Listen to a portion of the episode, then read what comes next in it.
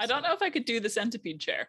That might be where I draw the line. Yeah, yeah, because Yeah. they describe all the cilia from the centipede and it goes into you so that you can be really, really immersed. yeah. Did I not mention that earlier? Okay. Welcome to Keep It Fictional, a weekly podcast for book lovers by book lovers. Build your to be read list with Sadie, Liz, Virginia, Fiona, and Corrine from the Port Moody Public Library.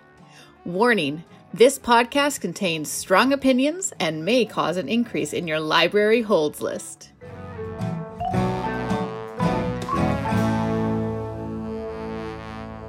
Hello, and welcome to another episode of Keep It Fictional from the Port Moody Public Library. I am Virginia, and I am here with Gabriel and Corinne. Hello. Hello. Book friends from the library. So, May is Asian Heritage Month in Canada. So, we want to take this opportunity to highlight some of our favorite books from authors of Asian descent. Now, I'm sure you have listened to Keep It Fictional for a while. You know that doesn't matter whether it is May or not, you know, throughout the year, we always try to represent the different voices that are out there. And it's great to have these day long, month long, week long celebrations for us to do something extra. But it is really important for us that we talk about books from all kinds of voices all the time, all throughout the year. So that is definitely a commitment that we have for you. It's also important to acknowledge that when people say Asian, it doesn't really mean anything. It doesn't tell you anything at all about what it actually is because there are many, many, many different groups that are being lumped together in a big giant umbrella term called Asian. And they all have different culture, different language, different history, different background. And so terms like that can be helpful sometimes in the book world. It can help highlight books, you know, and highlight these voices that are not being prominently featured usually.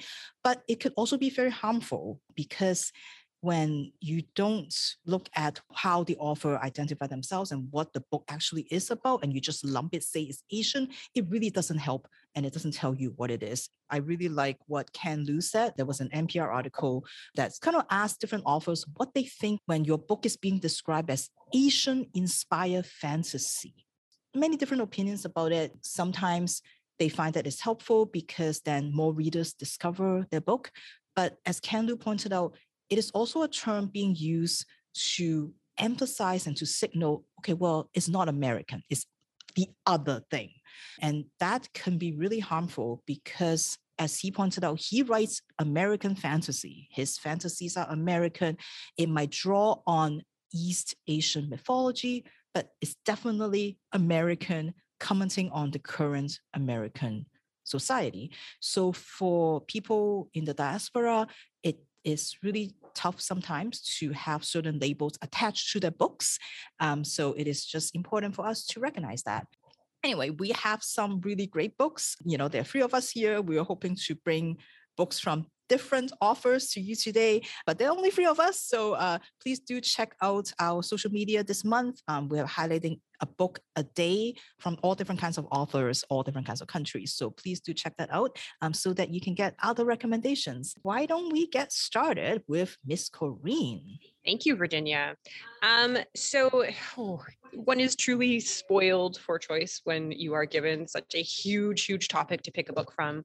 So I decided to pick something that was a little bit more backlist, but had been kind of sitting on the back burner for a long time, actually since 2015.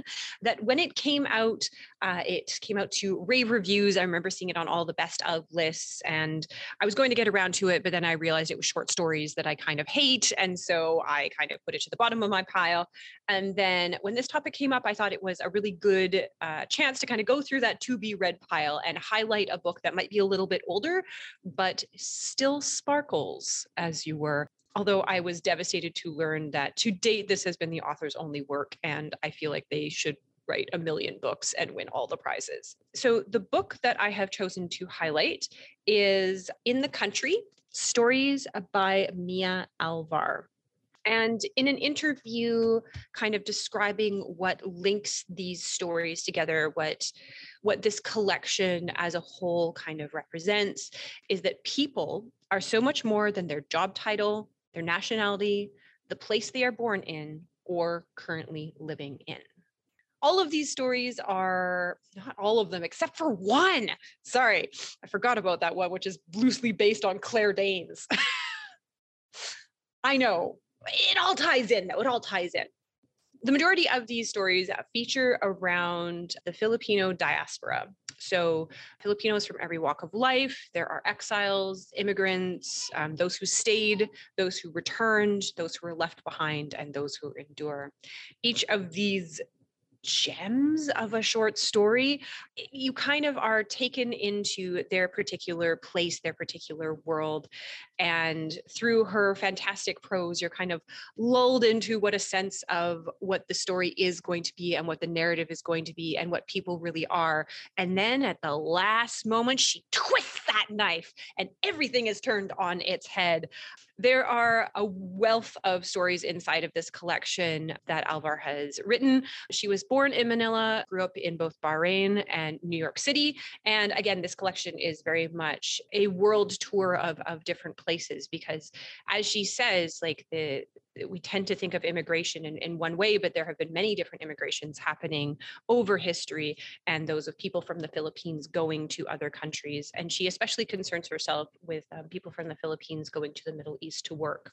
Oh, where to start? I think some of my favorite stories in the collection was the story of Kontrabida, which is the story of a young man who um, has left his his parents and their tumultuous marriage behind in the Philippines, has gone to New York City to kind of remake himself separate from the trauma that he suffered in the past under his his domineering father.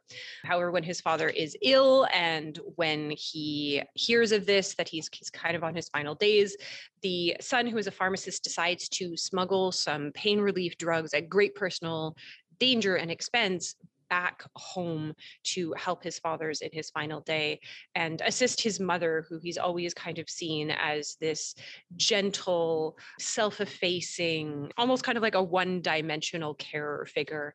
And only to discover upon his return that his mother, who he thought he knew who she was, is not who she is indeed.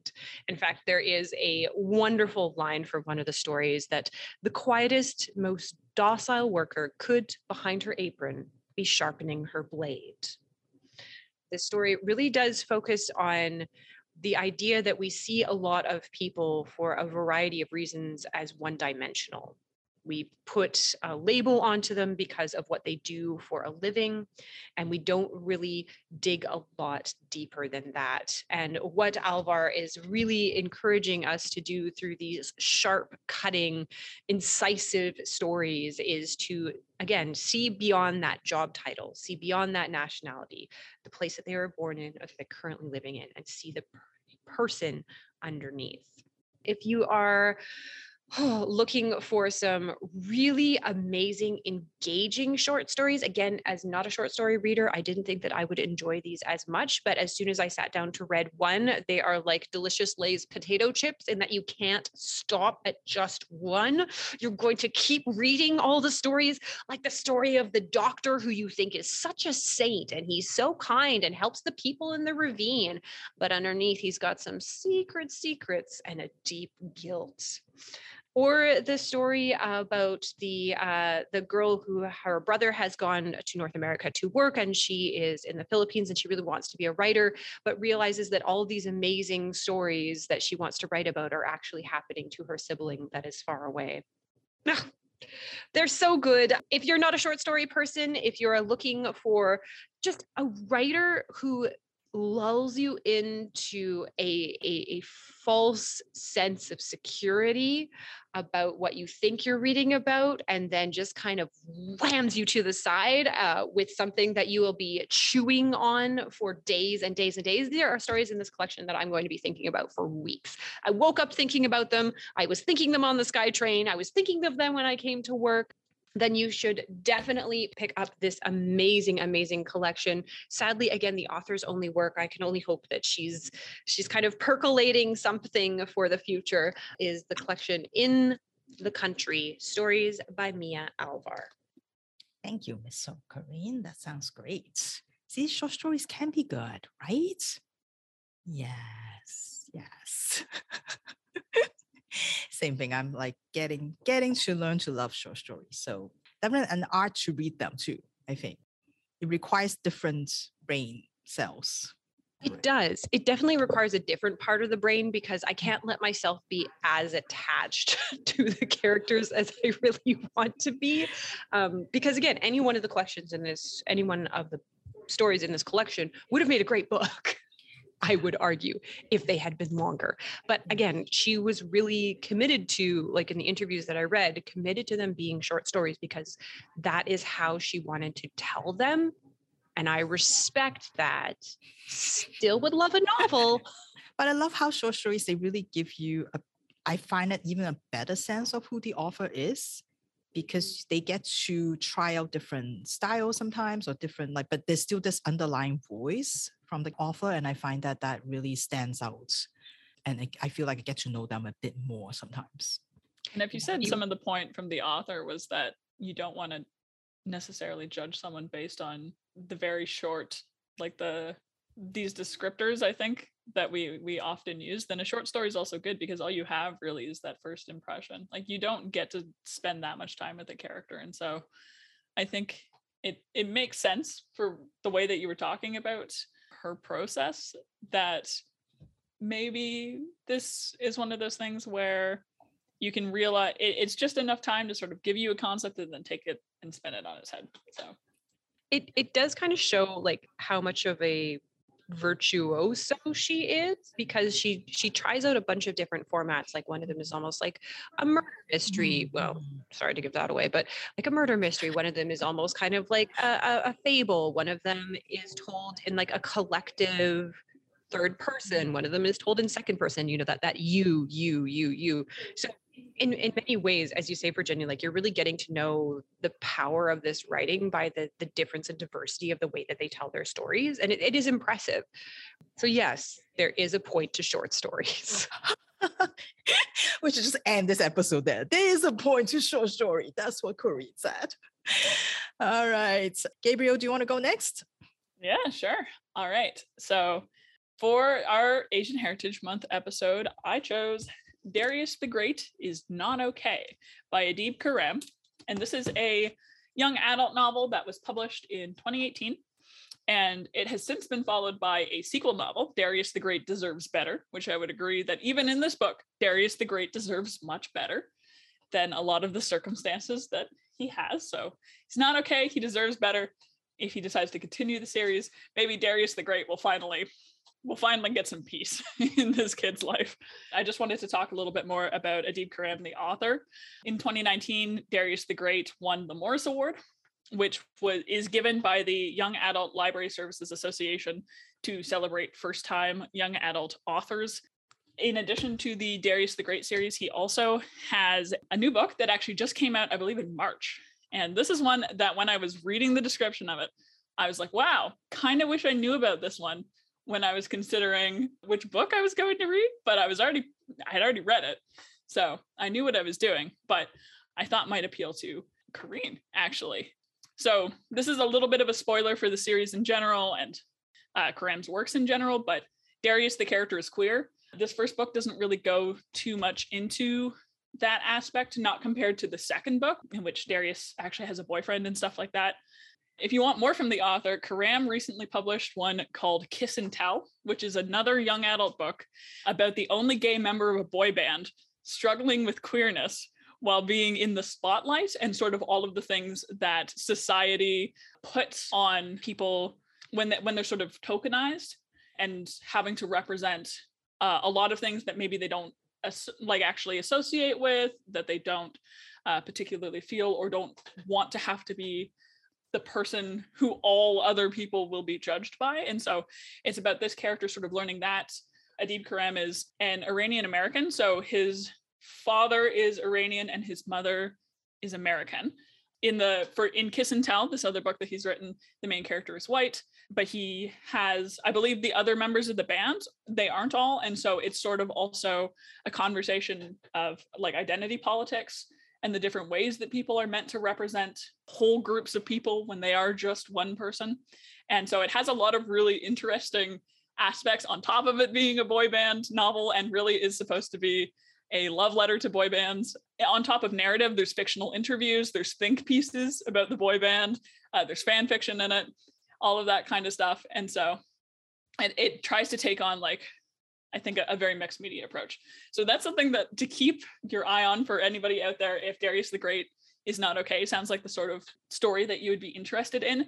That I think this author is now he's he's going on to to do a lot of things that I tend to like that tend to like maybe take a more holistic approach to stories and maybe a little bit less of the traditional narrative structure. Um, or that might be the only book in which he does it, but that's the new one that came out. And so it seems really interesting. Getting back to Darius Kellner. So Darius is also, like the author, a mixed race American teen. He was born to a Persian mother and a white father, and he's found that he's never really fit in. Not at home, not at school. He's fat, he's a Star Trek nerd, he hates sports, he understands very little Farsi, and he would rather learn everything there is to know about tea than try to stand up to the bullies from his school. He feels disconnected from his mother's side of the family because he can barely understand them, which is particularly isolating because his mother decided to speak to his younger sister, uh, Laleh, in Farsi. And so he doesn't share this this aspect of his own culture with his mother and he doesn't even share it with his little sister during the video calls that they have uh, with his grandparents who are back in iran he's quickly left in the dust just kind of nodding along, trying to follow as best he can. And while you think that means he could bond with his father, who does also does not speak Farsi, it really means that they just stay quiet and awkward, even with each other. Darius and his father, they really don't get along. I found it a really interesting relationship to read about because I would say it's a fulfilling arc, depending on how you see maybe narratives about the intergenerational effects of mental illness and where the responsibilities for certain aspects of relationships should lie between parent and child and the, where that intersects maybe with your own beliefs or experiences. This may or may not be a plot line that you find as interesting as i did but darius and his father they have sort of a rocky relationship. He thinks that to stop being bullied darius should stop making himself a target darius should cut his hair Darius should stand up for himself, should tell off his classmates for picking on him. And the only time that the two seem to be able to find a sense of harmony is when they're watching Star Trek. So they've been through every episode of every series multiple times. And it doesn't matter. Every night they sit down together, they watch an episode, and that's their time together. And Darius kind of wishes it could be like that more often because that's that's really just an equilibrium that he doesn't find in a lot of other aspects of his life. Darius struggles very prevalently with depression. I, I wouldn't necessarily say that it that it completely takes over his life, but it's it's present throughout the narrative. He he struggles with depression. He often feels he's isn't good enough for anyone, least of all his father. They do have like a heart to heart towards the end of the book that kind of unpacks some of that and explains again how when you have a parent who's struggling mental illness can also have very very strong intergenerational effects. Interestingly even though this sounds very this sounds very heavy despite a lot of the adult themes i'd actually say that this book kind of strays towards like the young side of young adult literature. Like you could probably give this to a 13 year old and they would be fine. Serious topics but they're not necessarily dealt with in a way that's overly bleak like a lot of the notions that Darius kind of has about himself. The whole point of the novel really is that they get turned on their head and he sort of starts to develop a lot of understanding and hope. It, it has its tearjerker moments, but yeah, so Darius has a complicated relationship with his whole family. And it only gets more complicated when his babu falls terminally ill and the family has to go to Iran to be with him. So they celebrate Persian New Year together. He learns to play card games, tries to socialize, but very quickly it just kind of becomes too much for him. While he's there and feeling a little bit lost, he meets Sohrab, who's a boy who would quickly become his closest friend. He's just what Darius needs someone who has his back, someone who cares about him, despite all the flaws that Darius can kind of see inside himself. And Darius starts to gain confidence. The trick is going to be bringing all of this confidence back to America when he has to leave his best friend behind.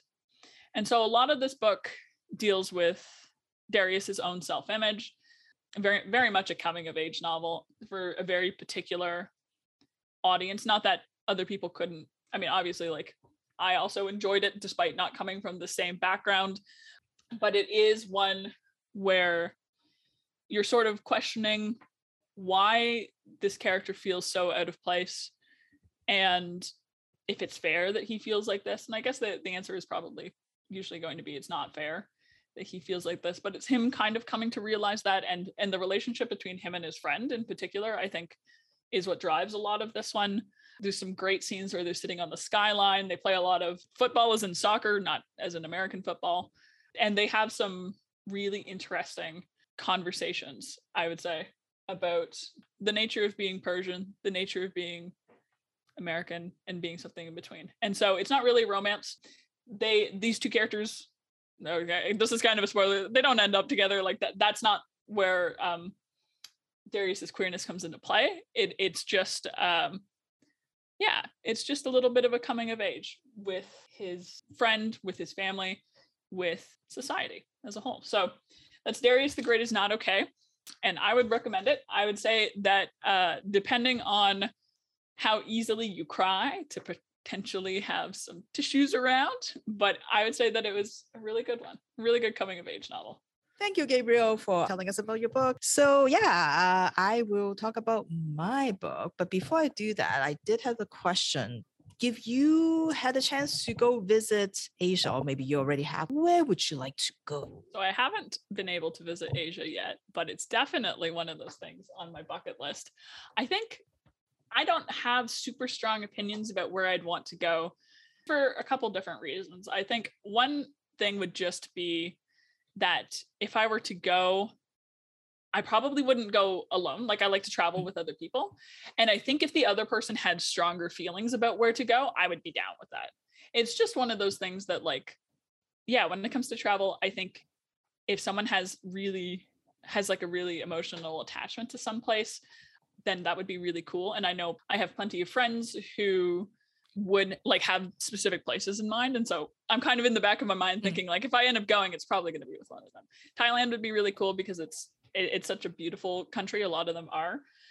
But I think if I were to just pick, and this is one of those ones where it's like saying Asia is, is so broad, so broad for what constitutes as Asia. And mm. even pick picking my book, I had to double check. I had to actively go in and be mm. like, does Iran count as Asia? Mm-hmm. Um, according to Google, it does. So, but actually, thinking about those places that in in my head almost consider more the Middle East, I grew up with Assassin's Creed.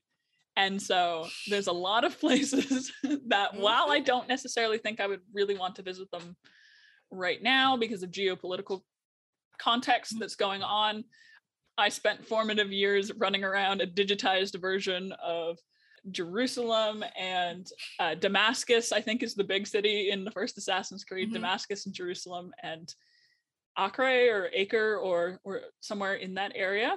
And so there is a part of me that kind of wants to go there, despite the fact that I think right now is not the time for me yeah. to go. Yeah. But maybe eventually. Yeah, climb all the way up and then jump all the way down. Oh yeah, where's the hay bales? exactly. Let's go. oh yeah, no, I think the first one is definitely my favorite. Even though it's it's really fun to see all the other places at the mm-hmm. end up being, but I think the first one still is just like maybe the novelty of it, right? Like just like, oh, this is like something new. So yeah. Exactly. Uh, yeah, I don't, I don't, I don't, I, other people know I, I don't really like to travel. It's not my thing. Um, but I, I mean, like I kind of have to go back to Japan. I feel like that would be, you know, because there's the new Ghibli theme park that I need to go to. Yeah, like because I I went to the museum when it was um yeah, just a museum, but they're opening the theme park this the end of this year, I think. That's where I would like to go. Spend a lot of time at that gift shop. a lot. like my friends were just like, "Okay, are you done yet?" I'm like, "No, but look at this, look at that." It was just yeah. So I need to go get more Totoro stuff. Yeah. Oh. I think I have a feeling Japan is also one of those destinations that has a lot of events going on. And so, uh, or a lot of events that I hear about that sort of like make it into my circle. And so I feel like Mhm. Japan is also a good one because it'd be like, not even necessarily like a concert, but something like a like a Yeah. Ghibli or something like that. yeah, Like there's specific things that might be going on that, yeah, you, that could pull you in. yeah. Not that there isn't in other places. I just don't hear of them as much. Yeah, yeah. And I also feel like it's one of those places like you know, you can sort of spend a whole year there and you wouldn't even like be able to like scratch the surface because there's just so much. And I just because I remember one of my favorite thing when I was there was just even just walking down like a random street, it just got that Mhm. feeling. It's like you feel like, oh, you know, like it's like this is the street that you see in your anime. You know, it just feels That's like, so you know, cute. right? Like just want Yeah. to be there. Just want to be there. Anyway, all right. Um, well, thank you for sharing. I will talk about my book, which may or may not have video games involved in there, just for you. Just picking this just for you. For today, I have two companion novella to recommend, and they are both from Tor.com, one of my favorite publisher, because they do a lot of science fiction fantasy novella and they're always very creative like i love their novellas here. So the first book uh, and they're compa- companion novels so you don't have to read them in order at all. You can depending on which kind of concept appeals to you more um, you can pick the one to start with. So the first one is the Gurkha and the Lord of Tuesday, and the second one, which hasn't arrived at the library yet, but it came out in March, and it is Kundo Wakes Up. And they're both by Saad Z. Hossain, uh, who is a Bangladeshi author. And these are definitely for people who enjoy genre mashup. And I would say these are probably cyberpunk with urban fantasy filled with lots of gods and mythological characters in them. Both of them are set in future Bangladesh. Uh, so in that world, the you know climate change has happened. There's lots of environmental disasters. The air is deadly for humans. So what they figure out to keep ourselves alive is to have nanotech inside us that can help create these other particles to counteract all the bad ones in the air. And to do that, you have to have enough human bodies in a certain specific area. And how many bodies is the right amount of bodies? Ooh, they have done some experimentations and some very bad stuff happened in order to figure out, but they have kind of finally figured out this is how many bodies we need to be able to create a microclimate that is livable. And not only do we have this very polluted world, we also have uh, AI controlled countries. So all the countries are run by AI, and the biggest one in Bangladesh is Karma. And Karma will control, not just regulate all the living conditions, it also makes sure that everybody is where they are supposed to be. So you're monitored all the time. And instead of money, instead of currency, you get points. Points that are awarded to you by Karma based on their complicated algorithms to decide your actions, whether they are more helpful or more harmful to the society in general. And so you get positive points or you get negative points based on that. But Karma, of course, is an AI, so it doesn't have any feelings. So it basically judge everything based on their calculations. But that doesn't mean that everything is being done fairly. That doesn't mean that everybody is now has what they need. There are definitely still pockets of people that are being left behind, that they have no resources at all, even in this AI controlled world.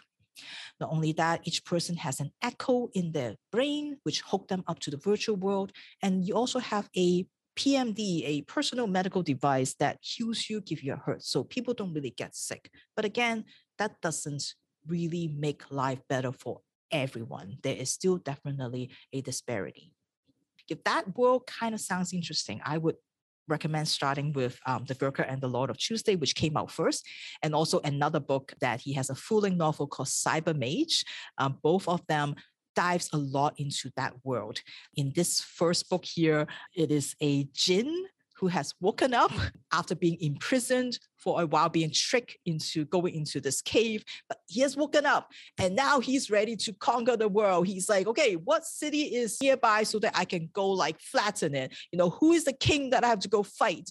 And he was informed by a human that, well, the world has actually changed quite a bit since the last time you were in it, you awake in it, and that we have uh, now this AI that runs the world. And so he is guided, maybe tricked by this human who has his own agenda to fight against karma, the AI.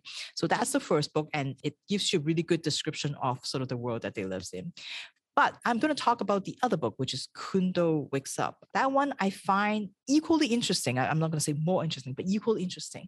And it started off with more kind of a, a mystery in some way, uh, set in this fantasy science fiction kind of world. And it's about Kundo. Kundo is a painter. He was fairly well known but it has been a while since he's painted. In fact, it's been a while since he's done really anything because he is getting over his wife disappearing. Wife disappeared a few years ago, and he doesn't know why. He doesn't know where. Other people believe that his wife probably just left him but he doesn't think so. He thinks that his wife wouldn't just do that. And he's still trying to figure out what happened. But he's been quite depressed. So he wasn't really able to get himself to do anything about this until now. And so he finally decided, you know, I'm going to contact my friend again. He has actually hired a hacker to try to track down where his wife is. And at one point, that hacker has said, Oh, I have some updates for you he was too deep in depression and he couldn't quite make himself do anything so he has never actually follow up but now he's ready. He's ready to find out what happened to his wife. The hacker when he tried to contact him he didn't respond. So he figured he would go and seek if he can find him at home. But the hacker wasn't home either. Instead he came across his neighbor farah. Turns out that the hacker has quite an obsession with his neighbor. so everything in his house is actually key to her biosignature. So lucky for Kundo, Farah was able to open everything. And as they were trying to figure out what happened to the hacker, Hassam, and trying to figure out like what happened to the wife, both of them seem to sort of disappeared into thin air. Kundo started going down this rabbit hole and he discovered that there are other people who have also disappeared. And all of them seems to be gamers. And they all play this game, the massive online game Final Fantasy 9000, which Gabriel, for your information, it is supposed to be Final Fantasy plus Red Dead Redemption plus Grand Theft Auto. So I'll let you combine those together and figure out what this game actually is like. But Final Fantasy 9000 is the game that they all play, and something has happened to all of them. And as Kundo digs deeper, there's a rumor that within this Final Fantasy game, there is a secret game hiding inside called the Black Road. And every one of these gamers who have heard of this game is trying to get into this secret game. You have to level up, of course, you have to beat it in a certain way to be able to enter this other secret game. And Kundo believes that that's where his wife went. That's probably where Hassam has went. And so he wanted to find out what happened. And to do that, he would have to find a way to beat the game. He doesn't play games. So he has to try to convince Farah to help. In addition to Farah, there's also a wash up criminal mastermind that he's going to pair up with, and also a coder. And together, this ragtag crew is going to try to find a way to figure out what happened to all these people who have disappeared. But first, they have to convince Farah, who is the only gamer among the group, to get into the gaming chair. A gaming chair that is shaped like a centipede.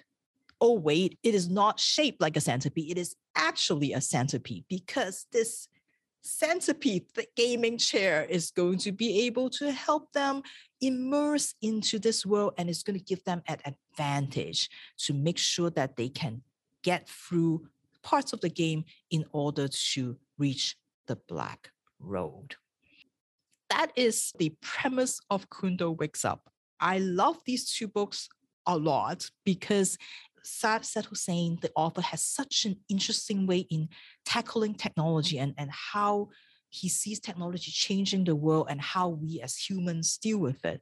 But maybe not just humans, also the gods or the jinns. They have to figure out, well, now what is the place of magic? Because when you look at these technology, a lot of them seems like magic.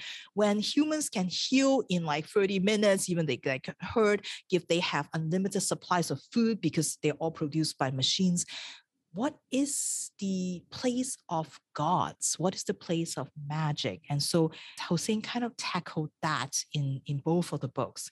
Um, he's also really good at writing larger than life characters. Um, he's super funny and his bantering is just perfect. Like I love seeing the the group dynamics in this crew, especially in Kundo Wakes Up not just because he's funny, he's also really good at writing the t- more tender moments because all the people in Kundo Wakes Up, they are all the people that society has sort of forgotten.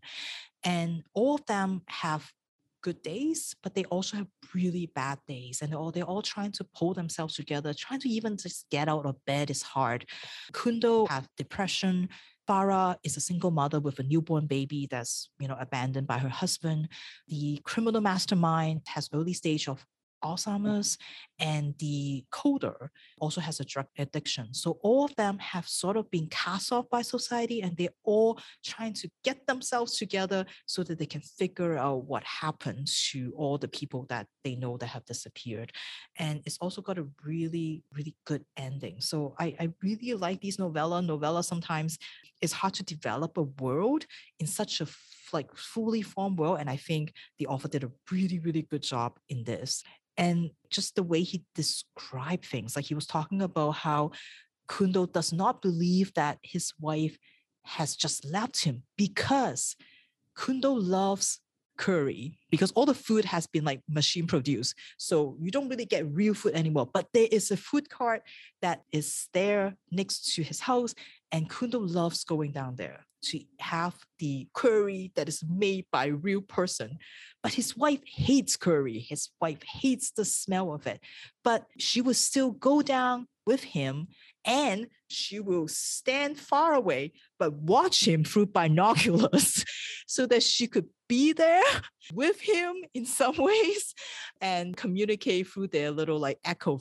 Um so it's just like it's just little details like that that i find like really really endearing and i just love the way he does all the characters and i love this found family. So yeah so if you are into sort of like a good mashup you know a little bit of sci-fi a little bit of fantasy with lots of really, really fun mythological elements, and you love a good found family, then I would highly recommend these two books The Gurkha and the Lord of Tuesday and Kundo Wakes Up. Kundo Wakes Up was immediately put on my hold list. I will be reading that as soon as it comes in because that sounded like a dream come true. That sounded so good. oh, and Chocobo this chocobo reference. Okay. so important. So good. I would buy that. I would probably go down the road and you'd never see me again. But I would buy the game. So Right? That sounds like I I yeah, I can't even picture, but that sounds like yeah. the game. No wonder they're all in it. Yes. Exactly. And they can't stop playing. I so. don't know if I could do the centipede chair. That might be where I draw the line. Yeah, yeah, because yeah. they describe all the cilia from the centipede and it goes into you so that you can be really, really immersed. yeah. Did I not mention that earlier? Okay. Yeah, maybe not the centipede chair. So you just have to work harder at it at the game, I think. The centipede yeah. chair help. But it probably doesn't help that I type with two fingers max on each hand. Hmm. So I or I might need the centipede chair. yeah, you might need the extra. The because extra. otherwise, it's a very much like a. Other people learned how to type properly, and I type like a grandpa, but that's okay. All right. Well, thank you everyone for joining us again for another episode. Um, we will see you all next week. Bye. Thank you for listening. If you like our show, please tell a fellow book lover about it. You can find a list of all the books we discussed in our show notes. Join us next week for another fun book chat. Until then, keep it fictional.